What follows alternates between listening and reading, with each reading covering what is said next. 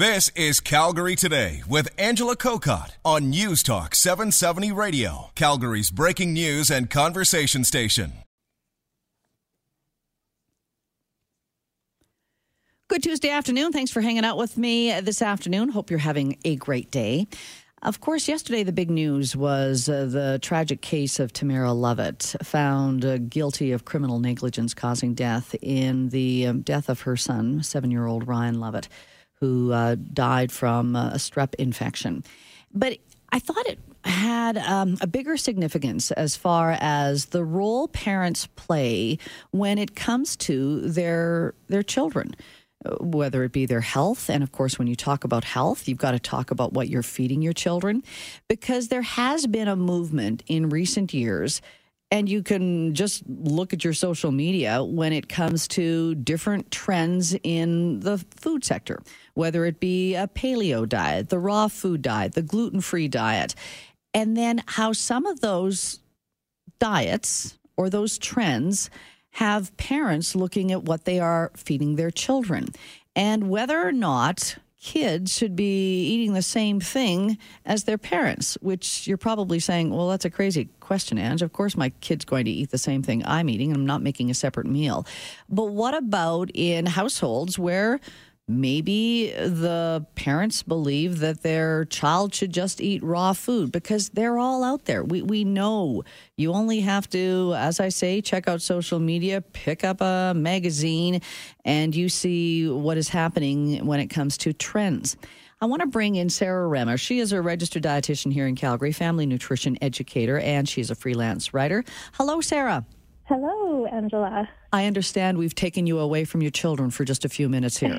that's okay. It's all good. It's nap time, so well, it worked out. and that and that's important to note because you are a, a mom of a young family, and I thought this was a, a great opportunity to have that conversation because I, I, mm-hmm. think many years ago, the concern parents had was my child's a picky eater. What do I feed my child? But I think it's broadened from that, Sarah, when we start to see some of the food trends are out there and what people are deciding to feed their children. Tell me mm-hmm. the importance of uh, getting the right start for kids when it comes to nutrition. Oh, it's so important. And you know, you're right. There's so much information out there and misinformation out there, um, you know, by influencers and bloggers and so-called experts that it's hard for parents to decipher what information is credible and what is not. And some of this, this advice that we see on social media and on blogs and um, you know, from celebrities and that kind of thing is based on their own personal experience with success with a limited or restricted diet. So it, it can be really scary. It's often not backed up by research. And so um, when you're talking about kids and kids' nutrition, especially young kids or any, any age, um, it can be really scary because their nutritional needs are are big. Like kids need good nutrition right from the beginning. They need a balanced diet. They need um, foods from all food groups to meet their their nutrient needs for growth and development. So it, yeah, it's a serious concern for sure. And even Sarah, when you say good nutrition, how do you define good nutrition? I define good nutrition by making sure that kids are offered and have access to all food groups. And so, you know, foods from the fruits and vegetables group and from meats and alternatives and from whole grains. And so I'm talking whole foods. So, you know, not prepackaged or processed necessarily, but um, real whole foods um, that, you know, we have access to. I want to know as far as far as nutritional the the head start when they are first born. Of course, we know the importance of breast milk, and I think even that when you talk about breastfeeding, you can go online to find mm-hmm. out the pros and the cons, how long you should be doing it. So I I do feel for parents because they are just inundated with mm-hmm. information, and as you said, sometimes that information is more anecdotal than uh, actual research. Exactly. Yeah. It's really scary. I think that you're right. Parents are, like being a parent myself, I'm exposed to lots of information all day, every day. And for a parent who doesn't have the scientific background or that expertise, it can be really confusing and frustrating. And so if some, you know, something's wrong or if there's a concern, it can be really easy to, you know, look to a celebrity or look to a popular blogger who seems credible for advice.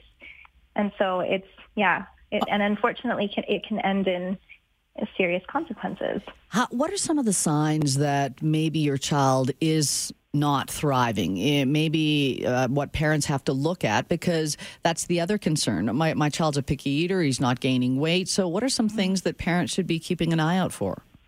I think that's one. Make you know if you're if you notice that your child isn't following his or her growth curve, um, then that can be concerning, um, and it, and it also might not be concerning. It really, um, it, it's really important to seek advice from a pediatrician or your family doctor when you start to notice that your child isn't growing at a steady pace or following the growth curve that they started at.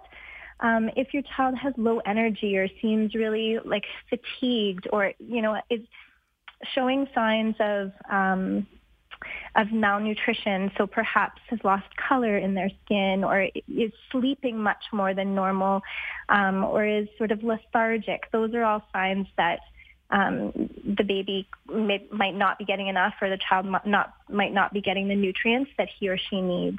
So it's important that when you notice that, just follow your vet instinct as a parent and go see your doctor. You mentioned some of those things where you offer them um, uh, options from all the different food groups, um, whole mm-hmm. grains. You're saying stay away from processed food. You know, in, in a sense, you're almost talking about, and I don't want to call it a trend, but the paleo diet almost sounds like that. For people who aren't familiar with the paleo diet, Sarah, can you give them an idea? And are there some food trends or diets out there that actually would probably be okay for families and children to have? The, yeah, of course. So the paleo diet is um, is a diet that restricts certain food groups like whole grains and beans and lentils, and um, so is is actually taking out whole food groups. So I don't recommend the paleo diet really for anyone personally. I, I don't, especially kids. That is not to say that something like the paleo diet or a vegan diet is always unhealthy or unsafe. The, the key is, though, you have to be very well educated and you have to be very vigilant in making sure that you are meeting your child's nutrition requirements otherwise. So perhaps that means supplementation or it means making sure that you are um, filling up on other foods that contain those key nutrients that your children, that, that your child needs. But I would say that the majority of parents are not you know, being as vigilant as they should be when they when they start their child on a really restrictive diet. I think also parents need to ask themselves the question, why? Why am I doing this? Is this for selfish reasons? Is this because I'm following this diet or is this for my child's benefit? So it's, you know, when you're talking about kids and kids' nutrient needs, you really have to be careful because for proper development and growth, they need so many different nutrients um, to thrive. And so when you're taking out whole food groups, whether it's a raw diet or you know, a gluten-free diet, or when you're taking out whole food groups, you are then taking out those key nutrients that kids need to thrive. So that's what what's concerning. Is it also concerning that, especially when you talk about restrictive food choices, that your child may grow up to have some some food issues? Because we know mm-hmm. we talk about that a lot uh, with kids having problems with foods and then having eating problems as well and eating disorders. Yeah. Yes. Exactly. I think, I mean, it's, it's so important that we expose our kids to a variety of nutrient dense foods right from day one so that their palates grow to to accept and love those foods to prevent picky eating later on. So it's very important that, you know, kids are exposed to different tastes and flavors and textures from an early age so that they continue to accept them as they grow. Um, and also, you know, like you mentioned, body image issues and, and disordered eating patterns can develop if kids grow up in a house where um, there are strict rules that you follow when it, in regards to food, um, certain foods are bad or forbidden, then kids are going to grow up um, for sure with certain disordered eating patterns and, and disordered ways of thinking about food. I even think of sugar, and I know I now know sugar is the the salt. It's the thing that people are supposed to avoid. Mm-hmm. But again, back to that, if a parent is so restrictive on you can't have any sugar, I've got to make sure there's no sugar in the house.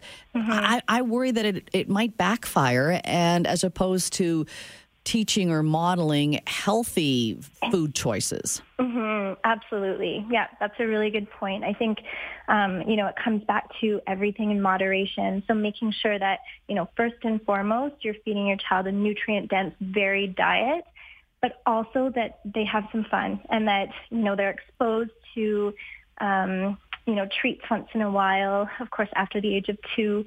Um, and that it's not a huge deal. There's no forbidden foods. There's no, um, you know, bad foods, quote unquote, but that you fill your body primarily with nutrient dense foods.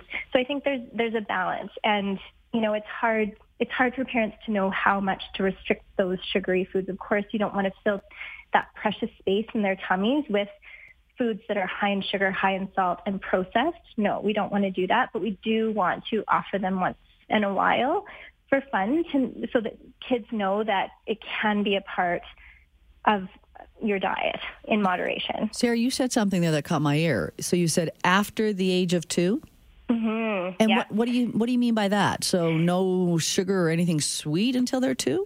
Not not necessarily. So it's not sugar or anything sweet. It's processed or added sugars. So it's not recommended that babies or toddlers under the age of two have added sugars. So things like chocolate or cookies, you know, that are made with added sugar or anything like candy or anything like that. You mm. don't want your babies or young toddlers to be eating those foods just because they they don't have much space in their tummy and they need those nutrient dense foods again to thrive and for it's sort of wasted calories then it's wasted calories for them well, that and also if you're exposing your baby or child to those very sweet tastes early on then they're going to grow accustomed to that and they're going to want that intense sweet flavor as they grow older so forget about juice kind of sweet begets sweet, right? Yeah, and, and, forget about juice then until well, I mean, Absolutely. I'd like to forget about juice all the time, but you can. Yeah. But that would be something. Wow.